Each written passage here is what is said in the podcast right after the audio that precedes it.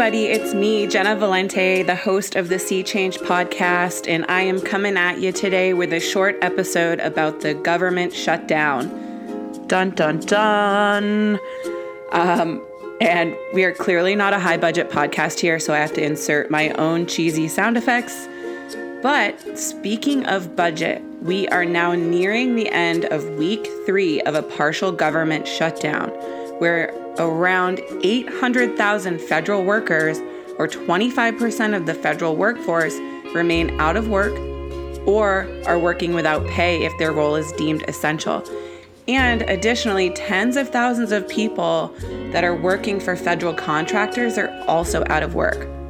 And as I record this, we are in the midst of the second longest shutdown in US history, with the longest shutdown on record lasting from December 5th, 1995 to January 6, 1996, when Speaker of the House Newt Gingrich and President Bill Clinton went head to head over taxes.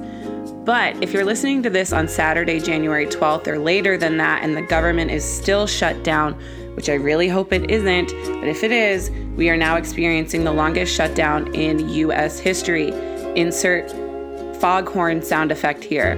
Um, and because of this, I figured I would dust off the trusty old microphone, which is totally just kidding. I'm totally just kidding because uh, for regular listeners, you are likely well aware that I am keeping myself quite busy recording episodes of my coastal advocacy show, the Sea Change podcast for you.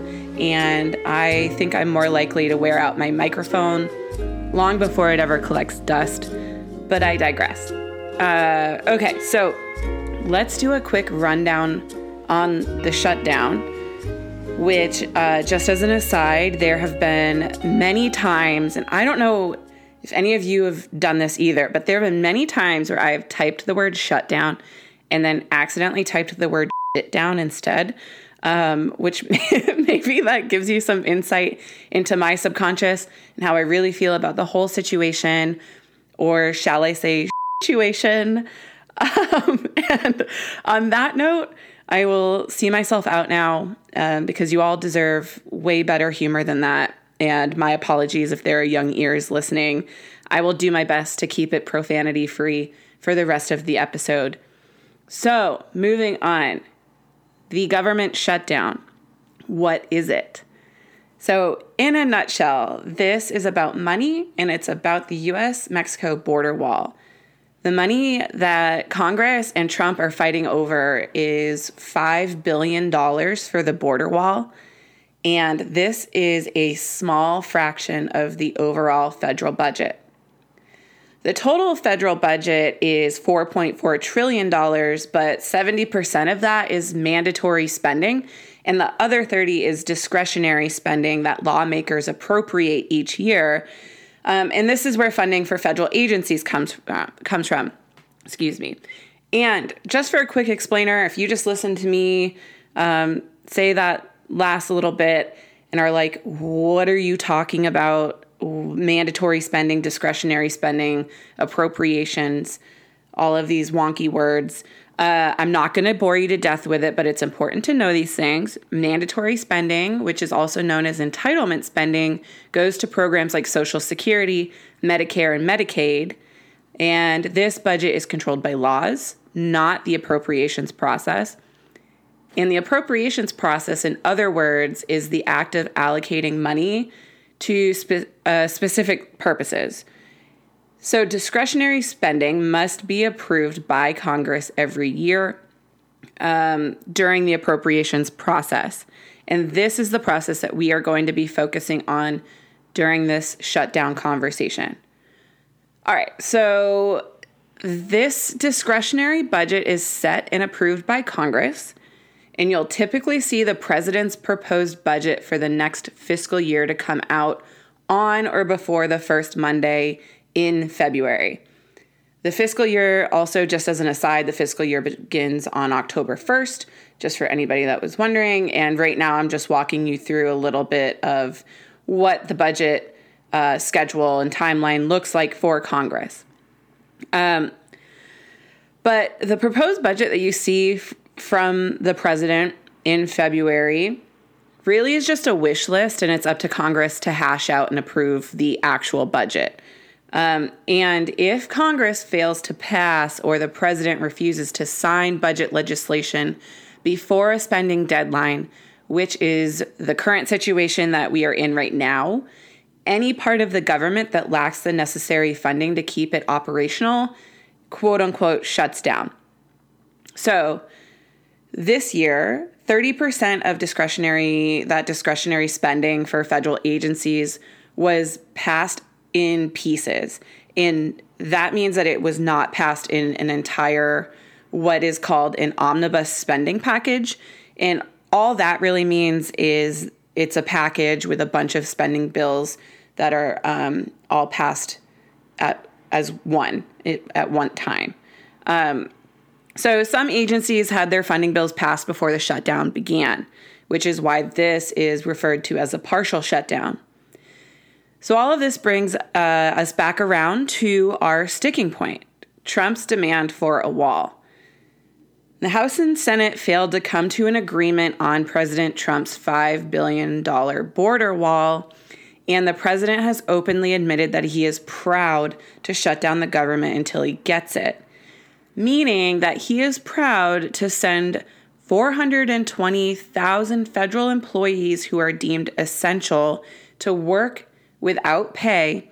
And according to a report from the Senate Appropriations Committee, that includes, but is not limited to, 41,000 law enforcement and correctional officers, up to 88% of the Department of Homeland Security, and 5,000 Forest Service firefighters and that's just to name a few. Again, I want to make note of that and make that clear. Um, which are all people that I think we can agree on that we we want well taken care of. We want rested and provided with the capacity, support, and pay that they need and deserve to keep us safe. In addition to that, more than 380,000 federal employees are furloughed and furloughed is really just a fancy word for being sent home without pay, which, as an act in itself, is not fancy at all, but furloughed is this fancy word that we use for that. Um, that same com- commerce report calls out that furloughed employees include about 86% of the Department of Commerce staff, 96% of NASA employees, 52,000 IRS workers and 95% of housing and urban development employees. And not to forget, this is really important, that all of this is happening during and following the holiday season. And these are human lives that we're talking about. These are people that have to pay bills and they have to sustain their their well-being, their families' well-beings, um, and they have mouths to feed and the president is refusing to budge over $5 billion for an unnecessary wall. And here are just a couple of examples of how this is translating into real life. Um, and again, this is not a finite list, but this is just a few that I pulled out. So, with trash and custodial services suspended, conditions in our pristine national parks and protected lands are worsening. The National Science Foundation stopped reviewing grant proposals. The Interior Dep- Department isn't accepting new Freedom of Information, re- uh, the Freedom of Information Act requests, so FOIA requests. Um, the Small Business Administration halted its loans to small businesses, and the Food and Drug Administration has suspended uh, routine inspections to U.S. food processing facilities. So this is impacting uh, agencies and people in different parts of our societies far and wide and in many different ways. So, now that we've walked through this, you are probably wondering what is next and how does all of this end? And that is a great question. Well, there are negotiations happening between congressional leaders and the White House that are at a serious impasse and don't really seem to be going anywhere at the moment. The Senate potentially will consider taking up legislation to end the shutdown and continue wall negotiations when the government reopens. President Trump has threatened to declare a national emergency at the border so that he can build a wall, but from my understanding, there are quite a few legal obstacles and a gigantic wave of congressional and public pushback that would be paired with that decision. So, not to sound like a total downer, um, but it's really unclear how and when the shutdown will end. Um, hopefully, soon we can reach some sort of decision. Um, so, all of these hardworking federal employees can go back to work and um, resume being paid and having a livelihood. Um, and before I wrap up, I just want to take a moment to share a couple testimonials that were sent in to us from federal employees about um, their experience with this shutdown and how it's affecting their lives. And uh, I will not be sharing anybody's names or agencies or locations that they work in or work with for the sake of their privacy because reaching out to us with um, their testimonials in their opinion is a pretty bold and brave and valiant move um, and decision for them to share, allow us to share this with our listeners. Um, we are so appreciative and so grateful of this, um, but we want to make sure that we're protecting their privacy as well. Um, so, one listener said that the government shutdown is starting to affect my government contractor job we are being forced to use our PTO um, or paid time off in order to cover company costs, even though our funding has already been secured. We are being told to go into negative PTO balance if necessary with no repayment. And then another listener said, basically, after the shutdown starts, you have a few hours the next day to go into the office and collect your things they send you an email with guidance, and you are not supposed to log in at all after that. You have to check the news every night to see if you can come back into the office the next day.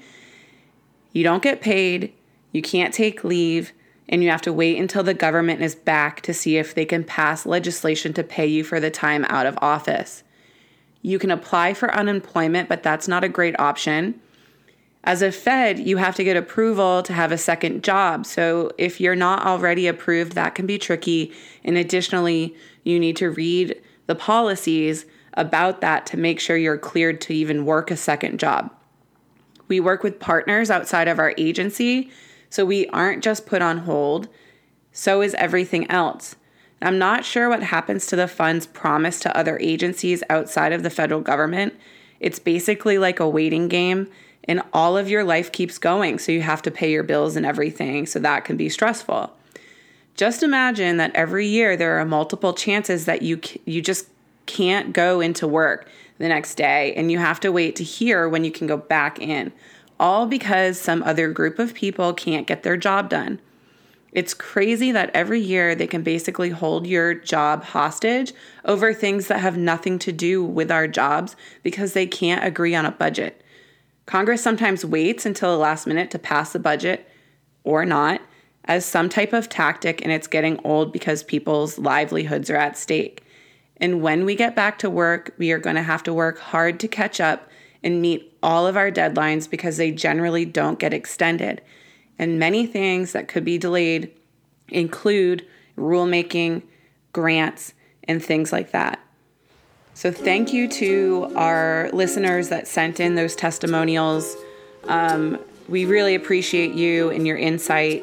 Um, and we would love to hear how the shutdown has impacted you, whether you're a federal employee or you're impacted um, by this shutdown in some other way. So please contact us on Facebook or Twitter at Coastal News Today or the American Shoreline Podcast Network that's on Facebook. And then on Twitter, we are at Coastal News 365. And if you have yet to do so, please subscribe and review. Um, we will continue providing updates as we learn more about this. Thanks for listening and stay tuned.